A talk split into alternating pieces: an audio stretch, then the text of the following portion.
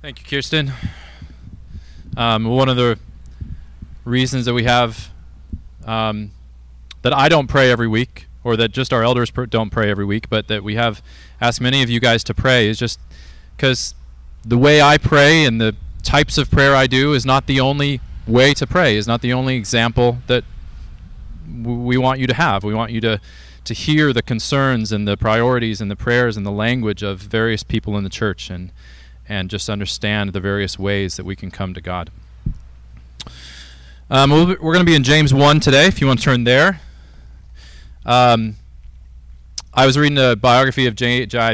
I. Packer earlier this month, and it recounted how at an intro to a semester kind of gathering that they had up at a Regent College in Vancouver, he began by saying that we are here to talk about the most important of all subjects, God. And that's a very, kind of duh thing to say, yes, but it's also a good reminder. It's easy to get into just habits of doing church, of singing songs, and not even thinking about what we're saying or singing or hearing. So I just want to give you a reminder that we are here to talk about the most important of all subjects, and that is God. Regardless of the specific topics and passages we cover each week, today we're going to be talking about prayer. The main subject is always God. Who He is, His goodness, His glory, His worth, and that He deserves everything from us, and that our greatest good is in Him. So that is always our endeavor each week, and I hope that comes across today. Kirsten's prayer was a great intro, actually, not by any wise planning on our part, but just great intro to today's passage and topic. We're going to be on prayer. We're going to be talking about praying for things, making requests of God. Like Kirsten just prayed for us to have faith and to live with love and joy and all of these things, these fruits of the Spirit. What do we do when we find ourselves lacking? What do you do when you find yourself lacking in some of these, as we all do? You can go through the fruit of the Spirit. What do you do when you find yourself lacking in self-control?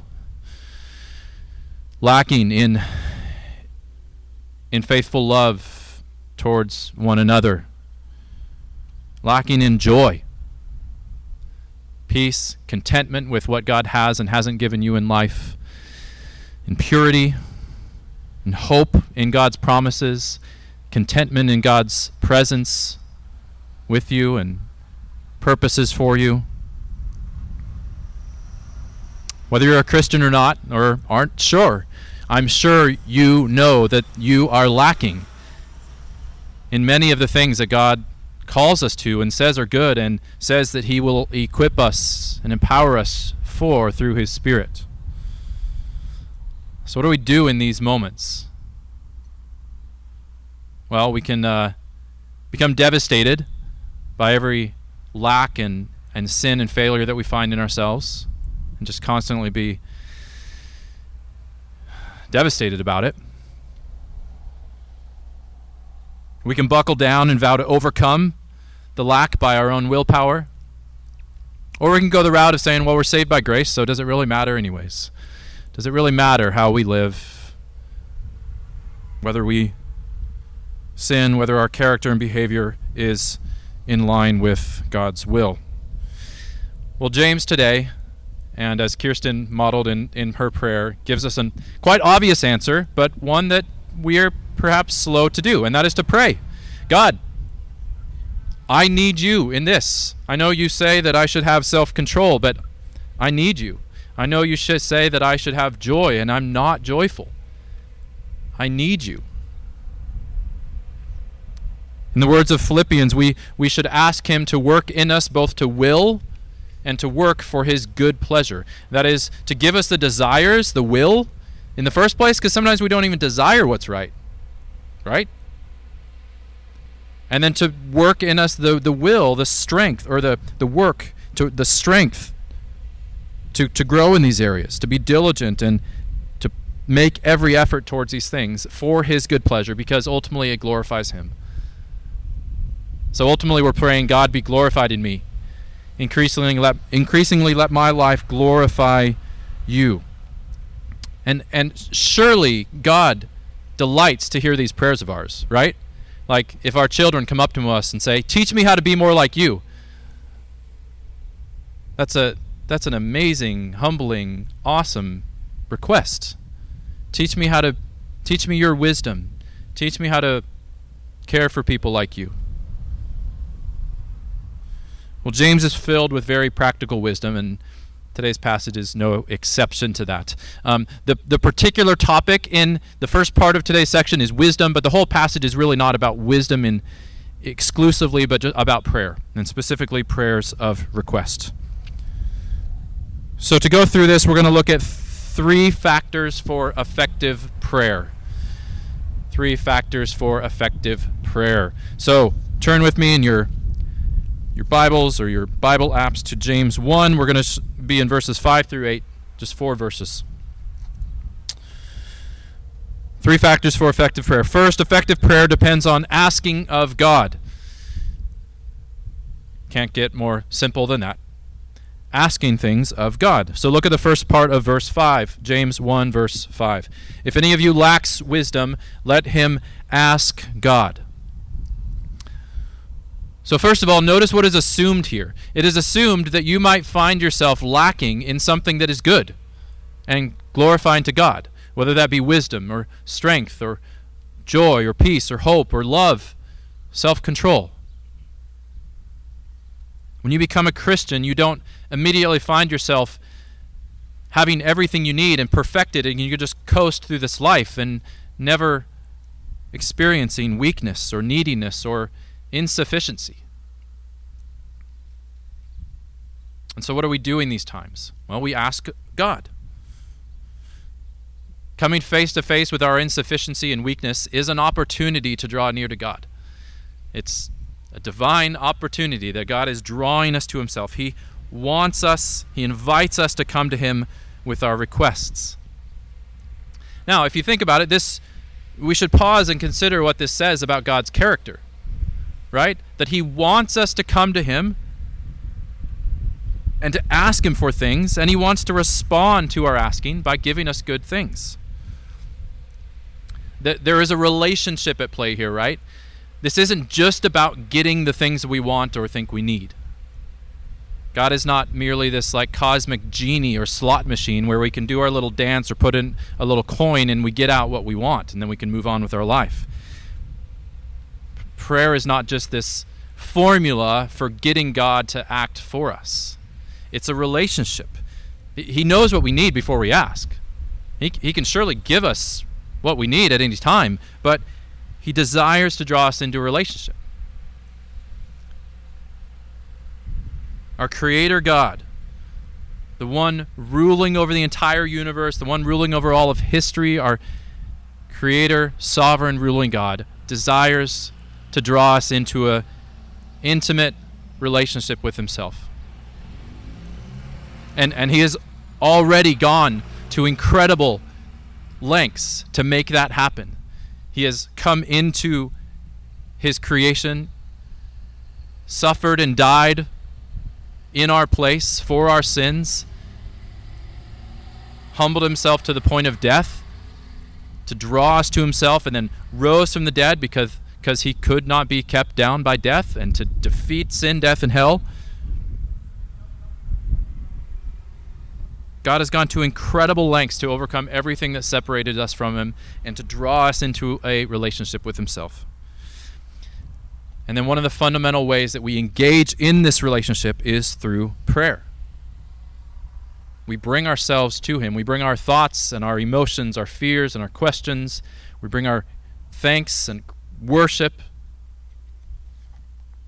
and then we also bring our request to him. If any of you lacks wisdom, let him ask God. He wants to hear our requests. Effective prayer depends on asking of God.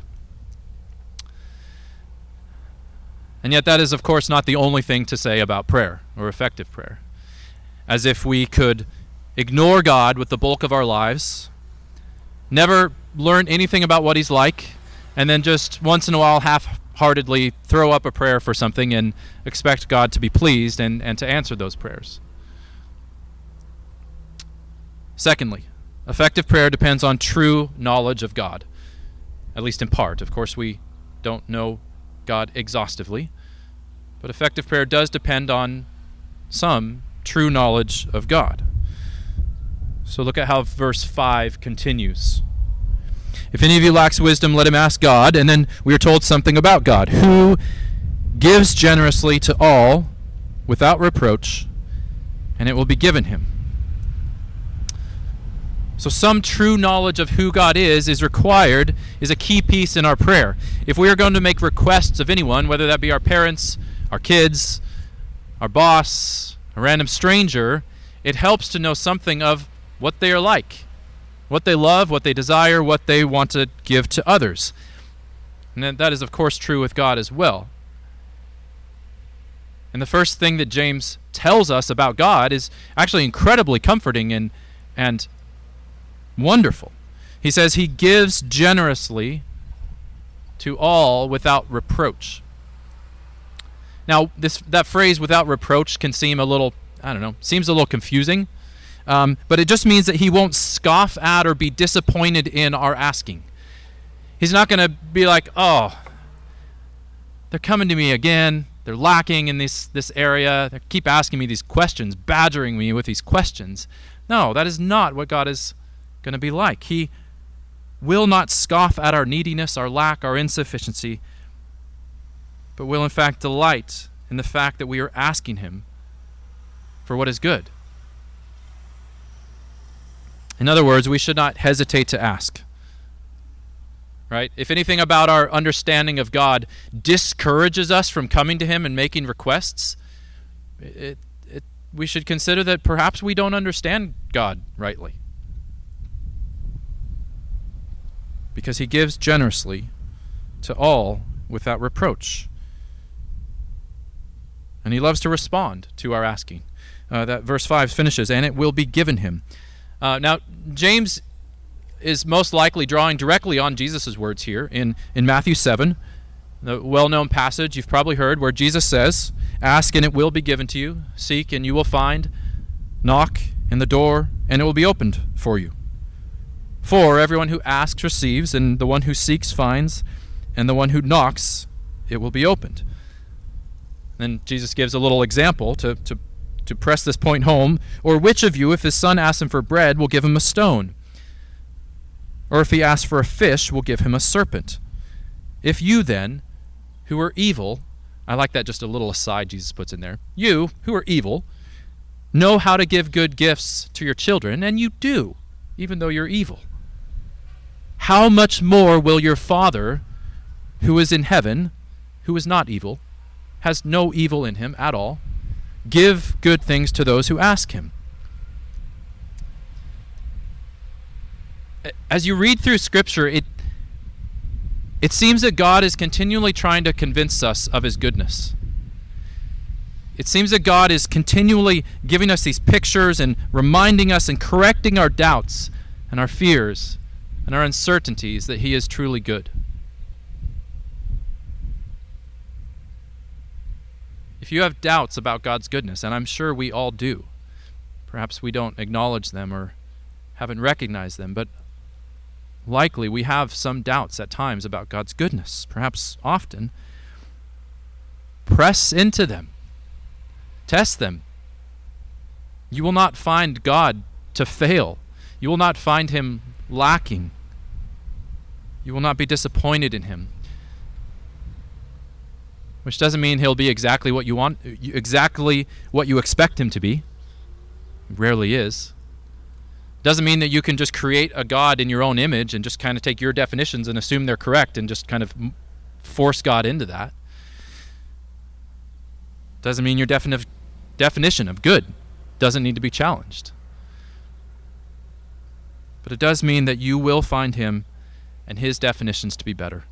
You will find him to be good.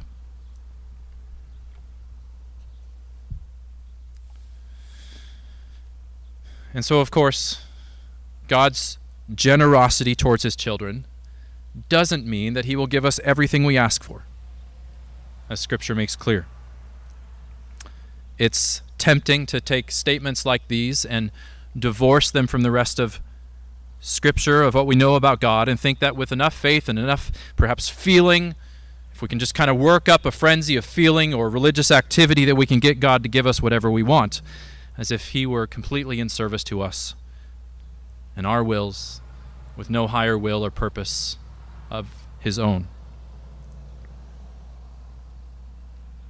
And so as part of our prayers, it's always important to remember and be learning and remembering what God is like.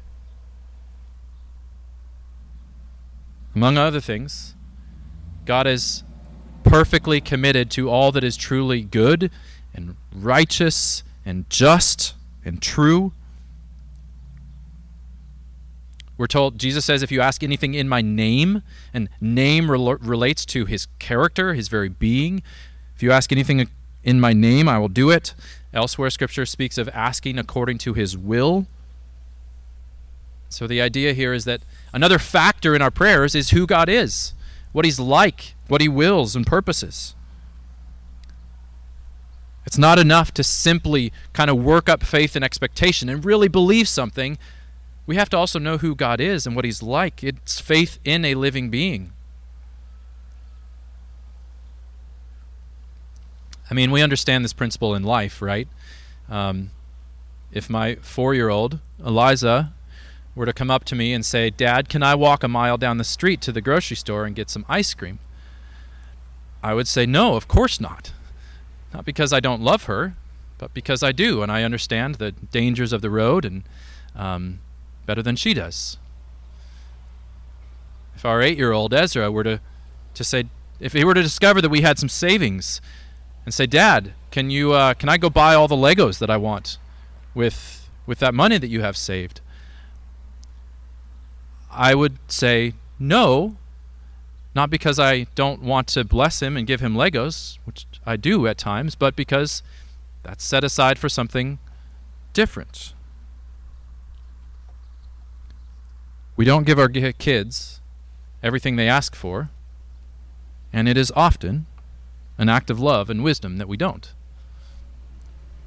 We see this in Scripture as well. We've talked about Paul's thorn quite a bit recently, but if you're not familiar with it, Paul has this thorn in his side, this, we're told, messenger of Satan tormenting him. He's being tormented by this thing, and he prays 3 times for God to remove it.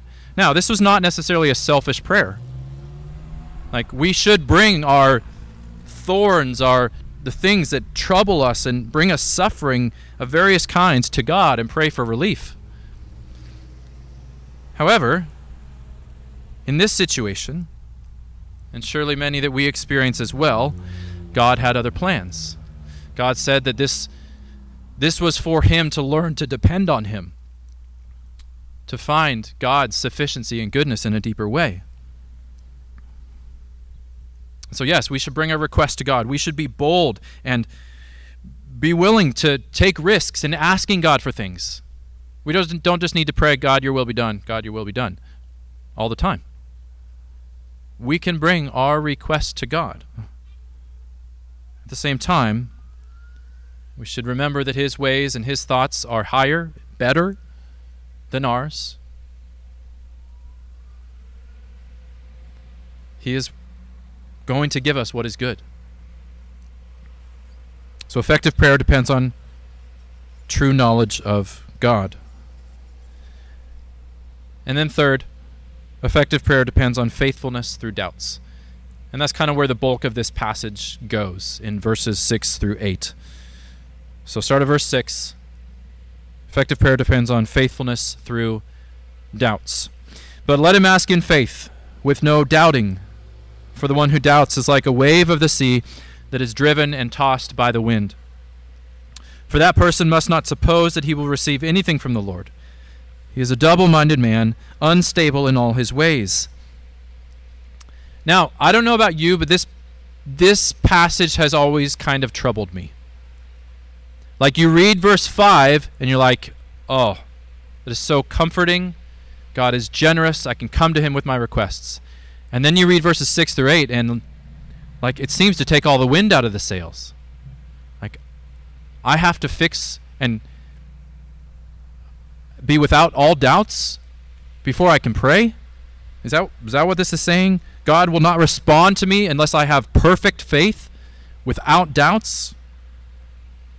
Seems like an impossible benchmark. And it's not just James who says this. Jesus says essentially the same thing, which James is likely drawing on.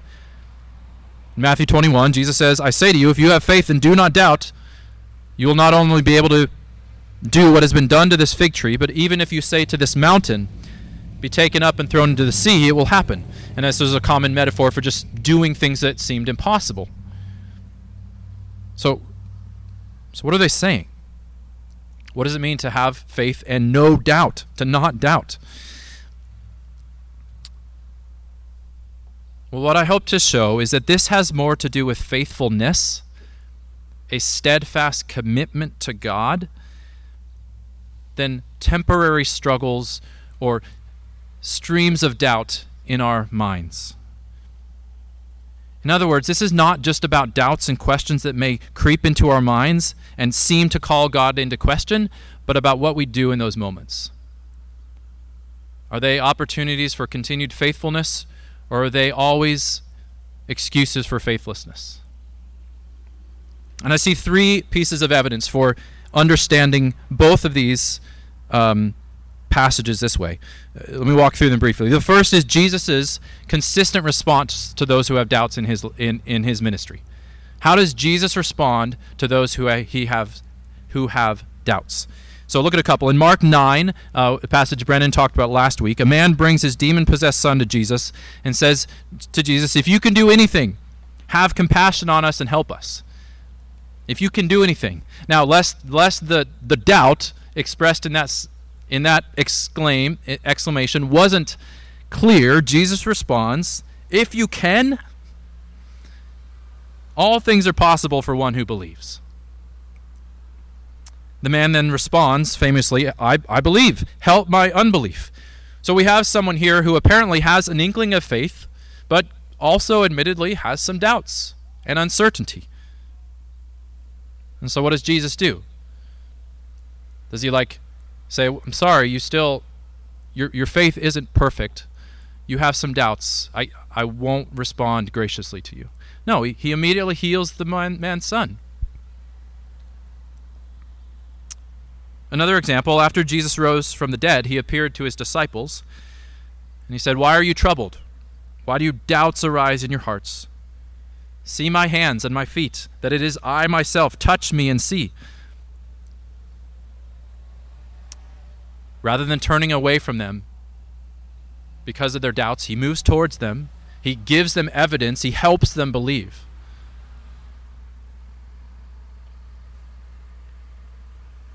Again and again, Jesus moves towards those who doubt, and yet who are willing to press through that doubt, willing to take a risk and stay faithful to Jesus. The biblical author Jude tells us to have mercy on those who doubt. Surely if we are meant to have mercy on those who doubt, then our Lord has mercy on us when we doubt as well. The second piece of evidence in taking this view is the range of meaning for the word doubt in James and in Scripture. The word can mean waver, judge, or dispute. Waver, judge, or dispute. In other words, it is a double-mindedness, as James later goes on to say. It's not a single-mindedness, but a double-mindedness. Someone that's always going back and forth, wavering, constantly changing their mind and their focus and their will and their love. One commentator defines it this way. This doubt, he says, is a basic division within the believer that brings about wavering and inconsistency of attitude toward God. So this is more than just uncertainty creeping into our minds and our thinking, but inconsistency in our wills, in our worship, in our devotion. I mean, as many of the Psalms reveal, you can have You can struggle with doubts and questions and still express faithfulness, still live faithfully towards God. And then the third and final piece of evidence for taking this view is the way that James goes on to describe this man in verses 5 through 8. He says he's like a wave of the sea that is driven and tossed by the wind. A double-minded man, unstable in all of his ways. So this seems to be someone who is controlled by outside forces or by his own emotions or by every thought that creeps into his head. Has little control over themselves, little consistency, little diligence. They are not singularly devoted, as a matter of the will, to God. Douglas Moo sums it up very well. He says, James is not then here claiming that prayers will never be answered where any degree of doubt exists. For some degree of doubt, at least some occasions, is probably inevitable in our present state of weakness. Rather, he wants us to understand that God responds to us only when our lives reflect a basic consistency of purpose and intent, a spiritual integrity. He goes on, he says, it is what we might call spiritual schizophrenia.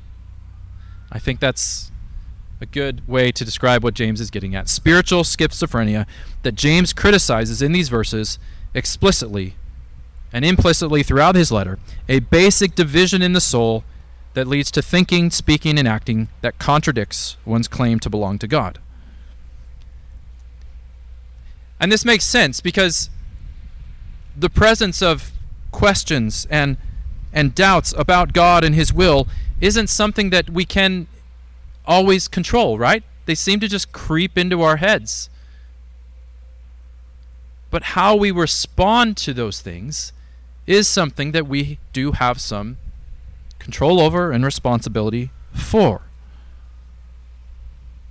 So it's not so much about whether we have doubts at all, whether we face situations and experiences and emotions that seem to call God and his goodness into question, because we do. But it's about what we do in response. Do we continue to cling to God and his faithfulness and his goodness and trust him? Or do we put that on hold every time we feel it's called into question? Do we put God in the dock on hold every time we have a question that's not immediately answered?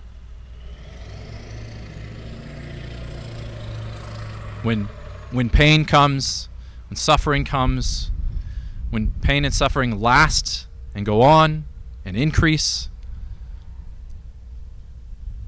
when we can't understand how God can be good in this situation, or where God is, or how he's working, when prayers seem to go nowhere, when Bible reading is hard, when church community is hard,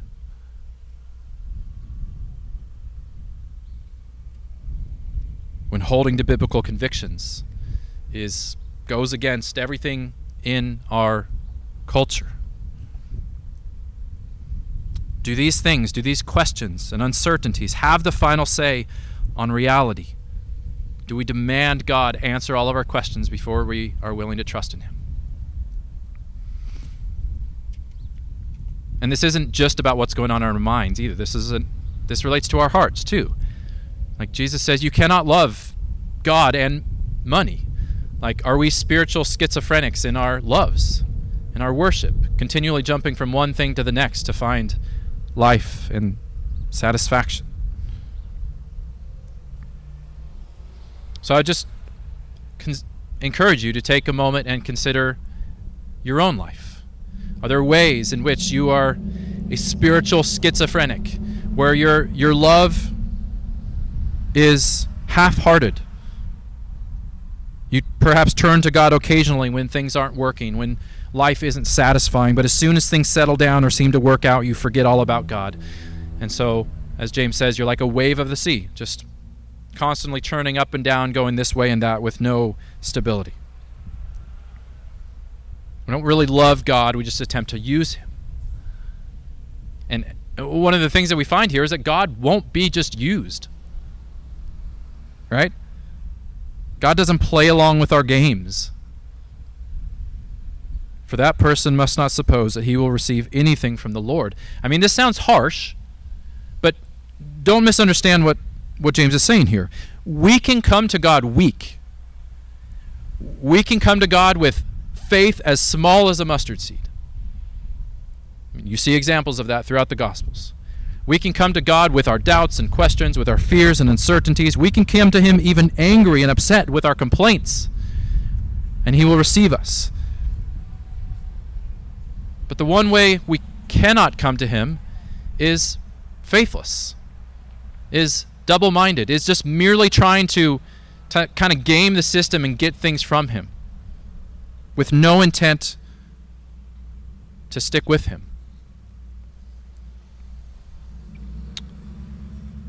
So what do we do if that is us to some degree? Well, the problem isn't just a lack of seriousness. The problem isn't just a lack of diligence or effort, and so, come on, get your act together, try harder, care more. No. The problem is, fundamentally, that we have not sufficiently beheld and believed in the goodness and worth and sufficiency of God in Jesus Christ. We must behold the glory and the goodness and the authority that God is the most important topic there is, but now he is certainly not just a topic. He is the most important being and reality there is. We must behold the glory and goodness of God in the face of Jesus Christ and give ourselves to him. Entrust ourselves to him. God invites us to come to him and say simply, God, I'm yours. Not because of anything I've done, not because of my goodness and worth and sufficiency, but because you have done everything. We look at the cross and see that God has done everything necessary to overcome our sin and wickedness and rebellion in outward ways and inward ways.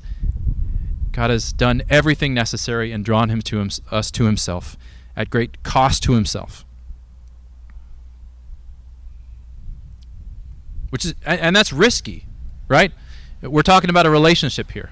We're not just talking about figuring things out in our minds. We're talking about giving our whole selves, our emotions, our desires, our hopes, our happiness, entrusting that to God.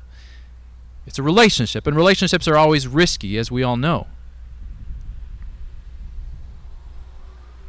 But God has gone to great lengths to convince us that this risk is worth it, that he is good, that he will not put to shame any who come to him and trust in him. Effective prayer depends on faithfulness through doubts.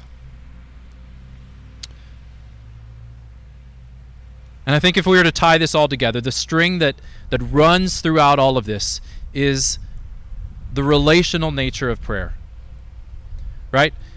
We are to make requests of God because prayer is relational, and all our wills and our desires, they matter. They have a place. We are to bring them to God. That's what a healthy relationship involves. At the same time, God also has a will and has desires and has certain characteristics, and they matter. And we should get to know them, and as we do, learn to pray more in line with them.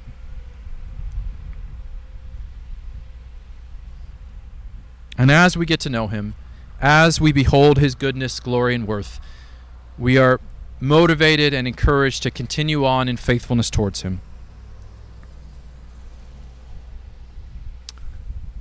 We are motivated and strengthened to trust him that it will be worth it, that he will never leave us or forsake us, that he will never let us down, that he will never put his blood-bought people to shame. He will be good in all things, in this life and in the next.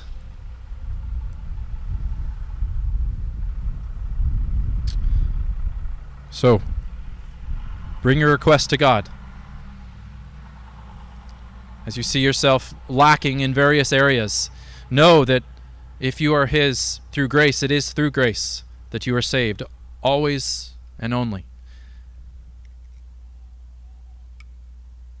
And then flesh out that relationship by coming to Him in prayer, including prayers of requests. He loves that.